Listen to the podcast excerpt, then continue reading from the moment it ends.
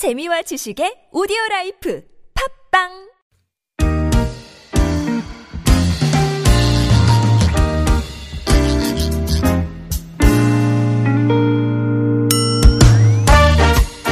서울 속으로 2부 시작됐습니다. 예, 수요일입니다. 수요일 2부 상담. 오늘은 주택 전월세 상담으로 함께 할게요. 서울시 전월세 상담 지원센터, 네, 전월세 보증금 지원센터 남가영 상담위원과 함께 하겠습니다. 어서 오십시오. 네, 안녕하세요. 위원님 오셔서 제가 너무 집중하고 있었나 봐요. 상담센터도 맞아요. 예, 그러니까요. 예. 자, 참여하실 길은 똑같습니다. 네. 구글 플레이 스토어나 애플 앱 스토어에서 TBS 애플리케이션 내려받으시면 실시간으로 무료 메시지 보내실 수 있고요. 샵 0951번 문자 보내실 때 단문 50원, 장문 100원 드는 유료 문자도 열려 있습니다. 카카오톡은 플러스 친구 메뉴에서 TBS 라디오와 친구 맺게 하시면 무료로 참여하실 수 있습니다. 위원님 오셔서 이렇게 쭉 그 저희 스튜디오를 둘러보시면서 예, 교통 지도도 한번 보시고 예, 교통 상황도 한번 어 같이 브리핑을 네, 해주셨는데 교통 상황이 나쁘지 않네요, 전체적으로. 아 그런가요? 근데 이제 저기 빨간색 표시된 곳이 정체가 심한 구간들이잖아요. 아, 네. 예, 저기에 계신 분들은 지금 아, 지금 어, 굉장히 위험한 발언이죠. 네. 그런 분들께는 예. 그, 그 본인이 처한 위치에 따라서 교통 상황이 좋기도 하고 안 좋기도 네. 아, 한 상황이긴 한데 그렇죠. 예. 그뭐 평소 저희 이 시간대와 비교해서는 그렇게 많지는 않은 걸로. 네. 왜냐하면 이제 날이 쌀쌀해지기 시작하면서는 교통량이 전반적으로 많아지더라고요. 예. 서부간선도로는 오늘 뭐 거의 전 구간 아. 예. 많이 막혀 있는 상황이고요. 예. 신기하다, 보니까. 예. 처음 출연하신 것처럼 예, 오늘따라 교통지도를 유심히 보시더라고요. 예. 자, 오늘 주택 전월세 상담 들어가 볼 겁니다. 0672번님 사연부터 네, 2015년에 계약해서 2년이 지나고 지금 이제 묵시적 갱신 상태로 살고 있습니다. 만기가 6개월 정도 남았는데요. 지난 8월에 집주인이 바뀐 상태라고요. 계약서를 다시 작성하자고 하니 일단 기다리라고만 하는데 제가 조심해야 될 게 있는지 문의합니다. 음. 근데 2015년에 계약하셨는데 만기가 6개월 정도 나왔다고요? 이건 뭐 예, 시차는 제가 정확하게 못 짚겠습니다만은 아무튼 뭐 예. 그러네요. 저도 예. 지금, 어, 이제 어쨌든, 세입자 네. 말씀하신 것처럼 만기가 6개월 정도 남았다고 한다면 네. 지금 계약서를 다시 작성하자고 하는 의미가 만기 6개월 정도 남은 거에 대해서 새 주인하고 작성을 하자는 건지 네. 그런 의미라면은 뭐 굳이 뭐 기간까지 만기까지는 거주할 수 있기 때문에 집주인이 바뀌었다 하더라도 이런 경우에는 굳이 재계약을 하실 필요는 없다고 봐요. 네. 그런데 어 지금 그 6개월 남은 거 말고 네. 이제 다시 뭐 새로운 재계약을 한다라든지 이런 부분에 대해서 재계약서를 작성하고자 한다면 우선 집주인이 뭐 기다리라 이런 말은 재계약을 할지 안 할지 아직 결정이 안 된 것으로 보여요. 이 음. 네. 집주인 생각은요. 예. 그래서 지금 세입자가 조심해야 될 것이 있는지라고 이제 문의를 하셨는데요. 어, 우리 임대차 보호법에 보면은 만기가 6개월 정도 남았을 경우 뭐 만기 한 달 전까지 임대인이나 세입자가 재계약을 할 것인지 하지 않을 것인지에 대해서 뭐 고지를 하라고 되어 있잖, 있잖아요. 네. 그런 그렇지만은 이제 현실적으로는 만기 한 달 전이라는 거. 가뭐좀 시간적으로는 좀 부족하다고 판단이 들어요. 음, 네. 현실적으로는 그래서 좀 조심을 한다면은 집주인이 뭐 좀 기다려라. 일단 뭐 조만간 답변을 하겠다라고 음. 예, 하면은 예. 늦어도 어 뭐 내년 2, 3월까지는 예. 만기가 한 6개월 정도 남았다고 하니까 재계약 여부에 대해서 답변을 해달라고 일단 해두셔야 될 것 같아요. 예. 현재. 네. 그리고 집주인이 만약에 어 재계약을 안 하, 뭐 시세가 주변이 많이 상황이 올라서 재계약을 하자고 할 뭐안할 수도 있는 거니까 그럴 음. 경우에 주변의 전세나 월세 시세 정도도 어느 정도 지금 좀 알아두시는 게 지금은 조금 빠르지만요. 예. 예. 아무래도 세입자는 그냥 사시고 싶으신 것 같아요. 재계약해서. 예. 그 그래서. 앞서 그 맨 처음에 저희가 설명해 어 읽어드린 예, 그 내용으로는 2015년에 계약해서 지금 이제 2년 지나셨고 묵시적 갱신 상태인데 갑자기 만기가 6개월 정도 남으셨다 그래서. 거기서 약간 혼란이 왔는데 2013년도에 이사 들어오지 뭐그 정도라면? 네. 네. 예, 15년. 음, 가능할 것 같은데 약간 약 오타가 있었던 네, 것 같은데요. 것 네. 어쨌든 뭐 어, 만기가 6개월 정도 남았다는 거에 집중해서 네. 예, 재계약 여부에 대한 지금 말씀을 해주신 거고요. 그 기간까지만 살려면은 굳이 네. 집주인 바뀌었다고 재계약 쓰실 필요는 그러니까요. 없다는 거죠. 예. 7955번님, 2009년도에 신축한 아파트에서 전세로 지금까지 살고 있는데요. 안방 있는 욕실의 문에 곰팡이가 생겼습니다. 욕실이 워낙 작고 문 앞에 바로 샤워기가 있고 이래서 잘 관리한다고 하는데도 곰팡이가 곧잘 생깁니다. 이번에 이사 나가려고 하는데 이 부분에 대해서 집주인과 분쟁이 생기진 않을지 걱정입니다. 제가 이걸 어, 고쳐놓고 나가야 되는 건가요? 하셨네요. 음, 저도 지금 전세를 사는데 지금 이런 상황이거든요. 아, 이제 비싼 안방에. 예 안방에 이제 조그만 화장실이 있잖아요. 예. 아무래도 이제 환풍기도 이제 없고 그런 예. 곳이 보통 이제 뭐 대부분. 창문 창문도 아뭐 창문이 없죠. 환풍기는 없고, 있죠. 예, 그렇기 환풍기 때문에 하나에만 의지할 수밖에 예, 없는. 샤워하고 그냥 뭐 문 닫아버리고 이렇게 네. 관리를 제대로 안 하게 되면은 네. 곰팡이 생기는 것이 기- 사실이에요. 저희도 네. 그러는데 예. 일단 세입자는 계약 기간 동안은 내 집처럼 잘 관리하라는 뭐 선량한 관리주의자로서의 의무가 있죠. 예. 뭐 아, 어, 워낙 작고 문 앞에 바로 샤워- 샤워기가 있어서 아무리 잘 관리해도 네. 아무리 잘 관리해도 곰팡이가 곧잘 생긴다는데 아무리 잘 관리했다라는 게 뭔가 이게 적극적으로 입증을 해야 된다고 봐요. 어, 구조상으로 음. 네. 지금처럼 곰팡이가 잘 생기는 구조라면 예. 그러한 상태로 임차해서 이제 사용을 하는 경우 어, 환풍기를 아무래도 다른 쪽보다는 더 자주 틀어서 자주 환기를 시킨다든지 음. 예. 샤워 후에 문을 열어두고 그다음에 문 앞에 이제 그 문에 이제 곰팡이 생겼다고 음, 하셨어요. 문을 좀 열어두고 예. 또 마른 걸레 같은 것을 좀 비치를 해둔 다음에 아. 문을 젖지 않는 상태로 예. 좀잘 닦아주고 이런 관리가 좀 많이 필요하거든요. 갑자기 생활의 지혜를 네. 그래서 무조건적으로 지금 질문하신 내용이 그런 내용이에요. 원래 이렇게 잘 생기는 환경이니까 이 정도는 제가 잘못한 건 아니지 않아요? 이런 예. 질문이신 것 같은데 네. 어, 수선하셔야 될 것 같아요. 이런 음, 부분은 알겠습니다. 아주 관리를 잘했다라고 보기에는 음흠. 조금 부족하지 부족함이 있지 않나 이런 예. 생각이 좀 그러니까 드네요. 곰팡이 생긴 거는 어 그냥 원상 복구를 좀 해놓으시고 예, 그렇게 눈에 좀 생겼다고. 하시니까 네, 이 네. 약품이라든 좀 처리를 하셔가지고 알겠습니다. 분쟁이 생기지 않도록 하셔야겠습니다. 예. 어, 다음 사연을 이걸 바로 볼까요? 어, 이걸 바로 봐요. 네. 0340번님. 자동 연장 중에 퇴실 통보해서 예, 만기 3개월이 되기 전에 새로운 세입자가 생겼고요. 그래서 결국 이사 나가게 됐는데 어, 집주인이 복비를 내고 나가라고 합니다. 그러니까 부동산 중개 수수료를 어, 0340번님이 부담하시라. 예, 통보한 지 3개월이 안 됐으니까 만기 전 아니냐? 어, 이런 주장을 하고 있다고요? 네.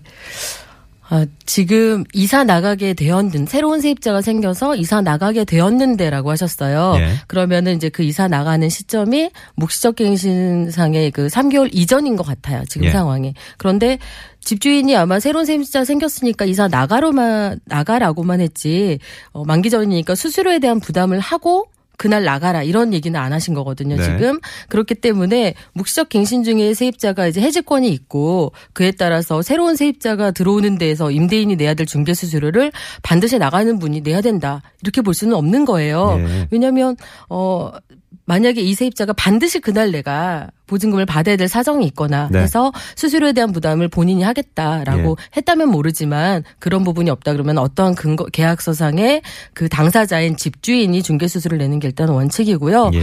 뭐 집주인 입장에서 수수료를 꼭 내라고 하려고 그랬더라면은 만기 전인데 이날 나가는 대신에 뭐 수수료를 내겠냐 이런 얘기를 먼저 언급을 해서 음. 예. 세입자로부터 뭐 확답을 받았다든지 그렇다면 모르지만 어 그런 경우가 아니라면은 저 임대인 주장이 좀 과하신 것 같아요. 네. 자, 이번에는 청취자 한 분의 목소리로 직접 사연을 한번 들어보겠습니다. 어, 저는 지금 이제 결혼한 지 거의 한 2년 차 되는 용인의 새댁이거든요. 근데 지금 되게 고민에 빠진 게 이제 저희 집이 12월에 만기가 돼서 지금 이사를 가야 되는 상황인데 집주인이 집을 판다고 지금 이미 얘기를 했거든요. 근데 저희 집이 아직 안 나가서 만약에 12월에 만기가 됐는데도 집이 안 나가면 이 전세금을 저희가 받을 수가 없잖아요. 집주인도 이제 지금 전세금이랑 뭐 매매가나 별로 차이가 나지 않기 때문에 거의 저희 전세금으로 이 집을 투자한 거나 다름이 없거든요. 지금 한 달이 남은 상황에서 집도 안 나가 있는 상황이고 뭐 이사 날짜도 정해지지가 않은 상황이니까 저희도 어떻게 해야 될지 굉장히 지금 혼란스러운 상태거든요. 집도 지금 못 구하고 날짜가 정해지질 않으니까. 그래서 이럴 때는 어떻게 해야 되는지 돈 없는 집주인한테 돈을 우리 만기 날짜에 맞춰서 빼달라고 해도 그 집주인은 그럴 상황이 안 될 것 같은데 이럴 때는 어떻게 해야 되나요? 예. 걱정이 많이 있으시네요. 이런 경우가 꽤 있어요. 상당히 그죠? 많죠. 네, 꽤 네. 있어요. 네, 용인 쪽에 지금 사시는 분인데 만기 12월 뭐 정확히 며칠인지 몰라도 그렇죠. 거의 다 됐고. 예, 한달 예. 정도 남은 상황이라고 말씀하셨는데 네. 아마도 2년 전에 이분께서 이제 전세 계약을 할 때 이 집주인이 전세를 끼고 매매하신 게 아닌지 그때 시세가 한 3천만 원 정도 차이가 났다 이런 부분 내용을 먼저 약간 언급을 하셨는데. 지금도 뭐 큰 차이가 없다라고 한다면은 어 이제 세입자 입장에서는 걱정이 될 만한 상황이세요. 예. 그런데 이건 어느 정도의 선택의 문제도 있다고 생각이 들어요. 음. 우리가 이제 이 세입자는 당연히 보증금 반환에 대한 청구권을 갖고 있어요. 만기 한달 네. 네. 만, 만기일이 지나면 예. 그래서 어 세입 집주인에게 뭐 재계약의 의사가 없다라는 그런 해지 통보를 한 경우라면 만기 시에 보증금 반환이 안 됐을 때 뭐 법적으로 반환 청구 소송을 진행을 한다라든지 예. 이런 법적인 절차가 남아 있기는 해요. 네. 이분의 권리이기 때문에 예. 권리 행사는 가능하세요. 네. 그런데 지금 걱정은 매매가 되지 않으면 이 집주인이 보증금을 주지 않을 것 같다라고 지금 좀 추정을 하시고 예. 아무래도 이- 이게 어느 정도 현실이신 것 같아요. 네. 그래서 우선은 뭐 답이라면은 이제 뭐 소송을 한다 하더라도 거기에 대한 기간도 한 6개월에서 1년 정도의 그 기간이 소요가 될 것이고요. 네. 현재로서는 어 내가 대항력을 갖추고 있는 선순위 세입자이기 때문에 예. 일단은 매매가 되는 것을 조금은 더 지켜보셔야 되지 않을까 싶네요. 지금 집도 좀 보여주고 음. 예. 집주인이 물론 매매가 안 돼서 뭐 보증금을 못 준다는 것도 이유가 되지는 않지만 네. 어 현실적으로 그렇다고 한다면은 예. 예, 지금은 조금 더 한두 달 정도는 좀 더 기다리셔야 되지 않을까 싶 네요. 예. 그참 이게 아, 아까 뭐 현실적으로 그런 얘기도 하셨지만 네, 현실적으로. 현실과 규정이 참 이렇게 다르게 돌아가고 있는 것 중에 대표적인 게 이거잖아요. 네, 맞아요. 그래서- 만기 되면 당연히 이제 집주인한테 보증금을 돌려받고 나가는 게. 예, 재계약 네. 의사가 없다면 세입자 입장에 그게 당연한 얘기인데 소위 우리가 말하는 갭 투자라는 개념이 이런 부분도 있다고 생각이 들어요. 음. 예, 예. 왜냐하면 매매 가격하고 전세 가격이 크게 차이가 안 나는 경우라면은 네. 어 이제 보증금 반환을 네. 할수 없는 그런 능력이 이제 능력이 없을 때 네. 뭐 결국에는 이 집을 매매를 하지 않으면은 보증금 반환이 안 되는 거니까 음. 세입자로서는 좀 시간적으로 당장에 내가 원하는 집을 계약을 할 수도 없는 상황이고 그러니까요. 좀 많이 곤란한 상황이시죠. 세입자 입장에서 좀 억울하기도 하고 그죠. 예, 뭐 그렇죠. 이게 집주인이 빚을 내서라도 사실은 보증금 돌려줘야 되는 게 네, 계약 기간 맞아요. 끝나면 요즘 뭐 담보대출이나 이런. 부분도 예. 많이 규제가 있기 때문에 그러니까 대출도 쉽지는 않아요. 않고. 네. 네. 4871번님 사연 볼게요. 아파트에서 전세 살고 있습니다. 이번에 집을 사서 일주일 뒤면 이사를 갑니다. 집 담보대출 때문에 저희 남편이 먼저 이사할 집으로 전입신고하고, 어, 저와 아이들은 기존 집에 남아있을 예정인데 그래도 괜찮은지요? 아, 문제는 전세 명의, 전세 명의도 남편이고, 아, 네. 저희 집 이제 새로 산 집도 명의가 남편이에요. 그러니까 전세 명의자가 전출을 하는 셈이 되는 건데, 그래도 나중에 전세 보증금 돌려받을 때 문제가 없을지. 저희가 들어갈 집은 이미 뭐, 있던 세입자 나가서 비어 있는 상태라고 하셨고요.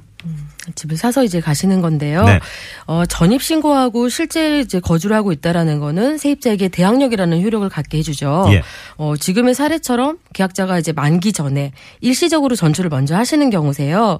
어, 이렇게 하더라도 가족만이라도 어, 전입 신고를 그대로 두고 또 실제 가족과 함께 거주를 하고 있는 경우에는 법원에서는 주민등록이라는 이 대항 요건을 세입자 본인뿐만 아니고 그 배우자나 자녀, 이게 가족의 주민등록을 포함하는 것으로 보고 있습니다. 예. 예, 그렇기 때문에 계약자인 남편이 만기 전에 일시적으로 먼저 전출을 하였더라도 배우자나 자녀가 뭐 가족 음, 어, 전입신고 그대로 두고 네, 네. 그대로 거주하고 있다면 제3자에 대한 대항력을 어, 상실하지 않습니다. 특별한 네. 경우군요. 그렇죠. 어.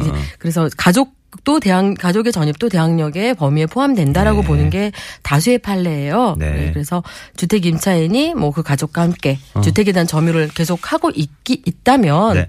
뭐 잠깐 전출한 것은 어 괜찮다고 보증금 반환에 대한 크게 문제되지 않습니다. 알겠습니다. 네. 자, 주택 전월세 상담 진행해 봤고요. 네. 시간상 여기서 마무리를 해야 될 것 같죠? 음. 평소에는 서울시 전월세 보증금 지원센터, 네, 앞서 서울시 전월세 상담센터도 맞다 그러셨고요. 네, 이쪽으로 상담 신청하시기 바랍니다. 전화번호가 022133에 1200번에서 1208번까지 네, 상담 받고 있습니다. 그렇죠. 격주로 뵈는 거니까. 예. 2주 후에. 네. 어쨌든 12월에 주택 전월세 상담 이어가도록 하겠습니다. 남가영 상담위원 오늘도 수고해 주셨어요. 고맙습니다. 네, 고맙습니다. 추가로 이어지는 또 문자도 계속 이제 예의주시하고 계셔가지고 예, 바쁘세요. 위원님들 우리 나오실 때마다. 자, 11시 51분 지나고 있습니다. 서울시내 교통 상황 다시 한번 짚어드리고 올게요. 박선영 리포터. 네, 오늘 문화가 있는 날, 오늘 하루 또 즐겁게 행복하게 잘 보내시길 바라고요. 언니네 이발관 순간을 믿어요. 끝곡으로 전해드립니다. 내일 아침 11시 6분에 다시 뵙죠. 고맙습니다.